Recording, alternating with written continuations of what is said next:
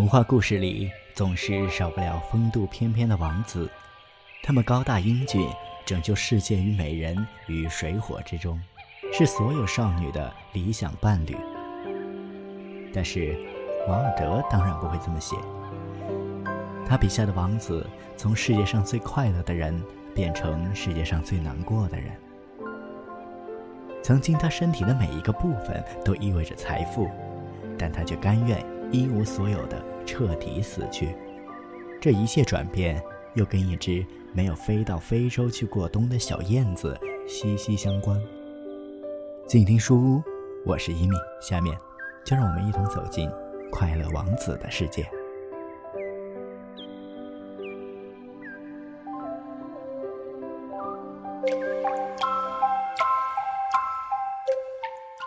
快乐王子的雕像高高的耸立在城市上空一根高大的石柱上面，他浑身上下镶满了薄薄的黄金叶片，明亮的蓝宝石做成他的双眼，剑柄上还镶着一颗硕大的、灿灿发光的红色宝石。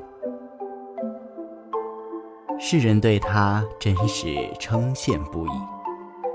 她像风标一样漂亮。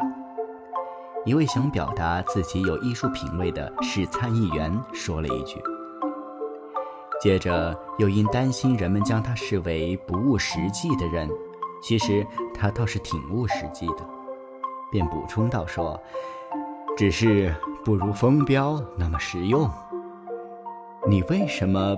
不能像快乐王子一样呢？一位明智的母亲对自己那哭喊着要月亮的小男孩说：“快乐王子做梦时都从没有想过哭着要东西。世上还有如此快乐的人，真让我高兴。”一位沮丧的汉子凝视着这座非凡的雕像，喃喃自语地说着：“他看上去就像位天使。”孤儿院的孩子们说：“他们正从教堂走出来，身上披着鲜红夺目的斗篷，胸前挂着干净雪白的围嘴儿。”你们是怎么知道的？数学教师问道。“你们有没有见过天使的模样？”可我们见过，我们在梦里见到的。孩子们答道。数学教师皱皱眉，并绷起了面孔，因为他不赞成孩子们做梦。有一天夜里，一只小燕子从城市的上空飞过。他的朋友们早在六个星期前就飞往埃及去了，可他却留在了后面，因为他太留恋那美丽无比的芦苇小姐。他是在早春时节遇上她的。当时他正顺河而下，追逐一只黄色的大飞蛾。他为他那纤细的腰身着了迷，便停下身来同他说话：“我可以爱你吗？”燕子问道。他喜欢一下子就谈到正题上。芦苇向他弯下了腰，于是他就绕着它飞了一圈又一圈。并用羽翅轻抚着水面，泛起了层层银色的涟漪。这是燕子求爱的方式。它就这样进行了整个夏天。其他燕子痴痴地笑着说：“它既没钱财，又有那么多亲戚。”的确，河里到处都是芦苇。等秋天一到，燕子们。就飞走了。大伙儿走后，他觉得很孤独，并开始讨厌起自己的恋人。他不会说话，他说。况且，我担心他是个荡妇。你看，他老是跟风调情。这可不假。一旦起风，芦苇便行起最优雅的屈膝礼。我承认，他是个居家过日子的人。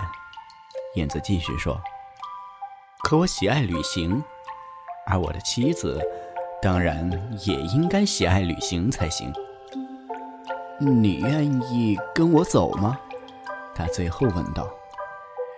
然而芦苇却摇摇头，他太舍不得自己的家了。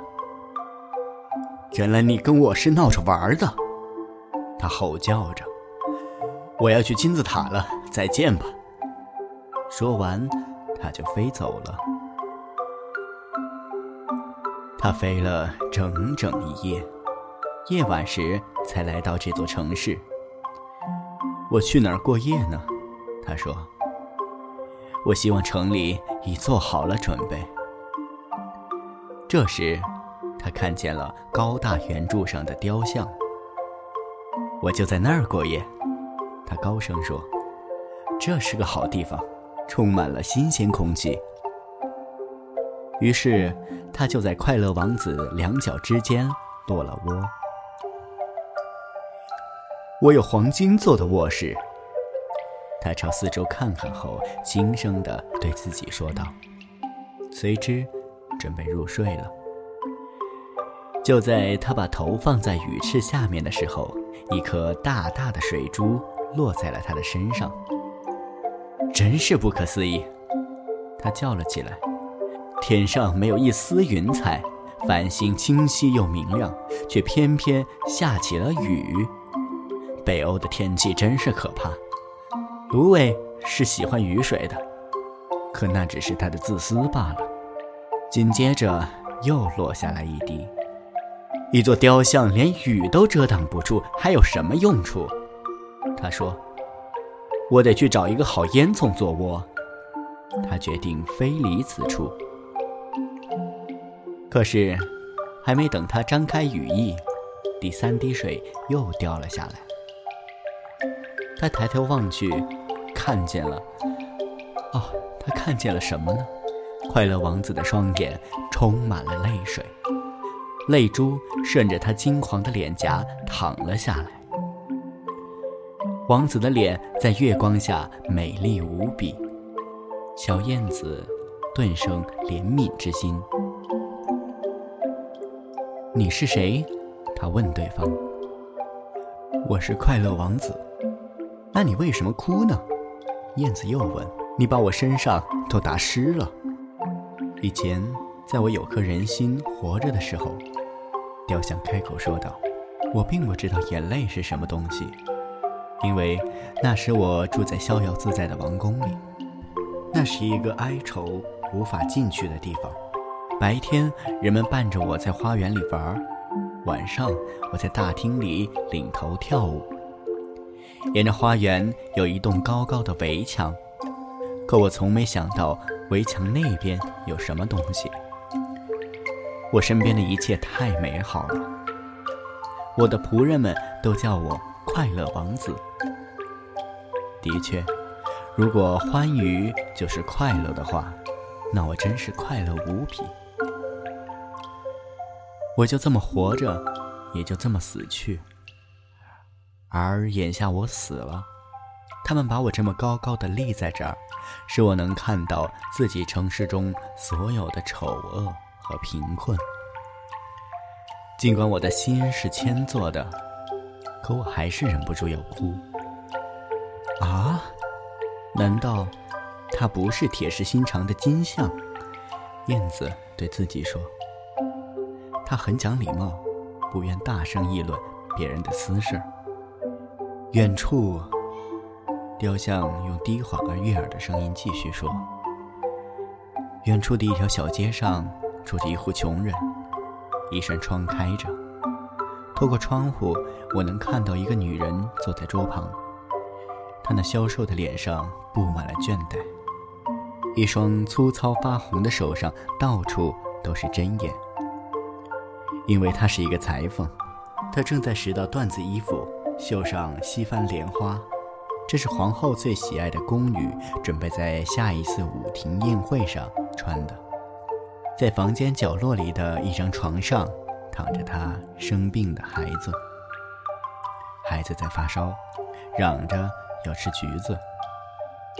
他的妈妈除了给他喂几口河水外，什么也没有。因此，孩子老是哭个不停。燕子，燕子，小燕子，你愿意把我剑柄上的红宝石取下来送给他们吗？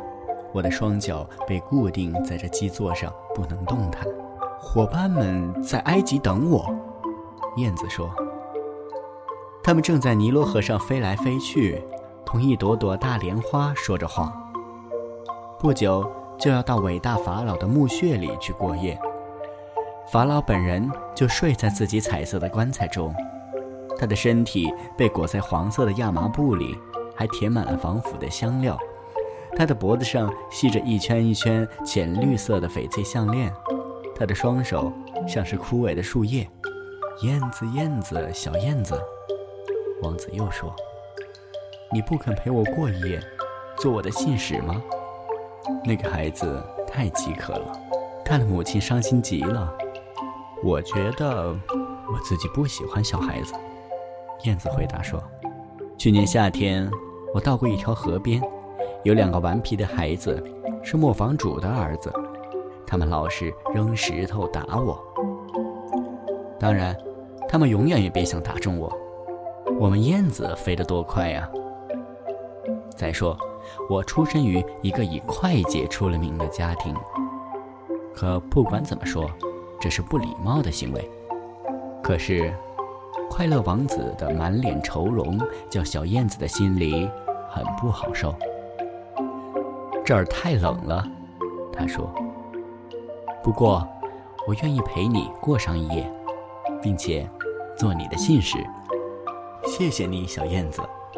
于是，燕子从王子的宝剑上取下了那颗硕大的红宝石，用嘴衔着，越过城里一座连着一座的屋顶，朝远方飞去。它飞过大教堂的塔顶，看见了上面白色大理石雕刻的天使像。它飞过王宫，听见了跳舞的歌曲声。一位美丽的姑娘同她的心上人走上了天台。多么美妙的星星啊！他对她说：“多么美妙的爱情啊！我希望我的衣服能按时做好，赶得上盛大舞会。”他回答说：“我已要求绣上西番莲花，只是那些女裁缝们都太慢了。”他飞过了河流。看见了高挂在船桅上的无数灯笼，他飞过了犹太区，看见了犹太老人们在彼此讨价还价的做生意，还把钱币丢在铜制的天平上称重量。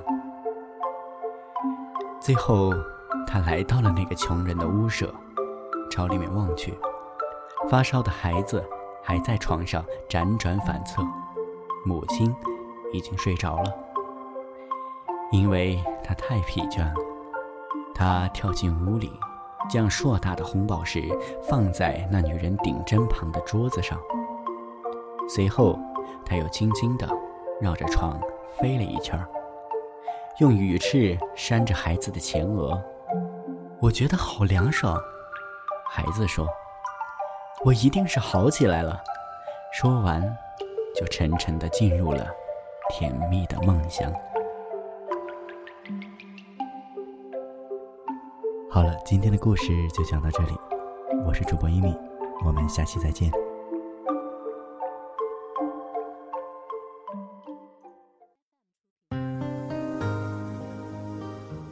本节目由静听有声工作室荣誉出品，安静聆听，让心宁静，静听有声，聆听内心的声音。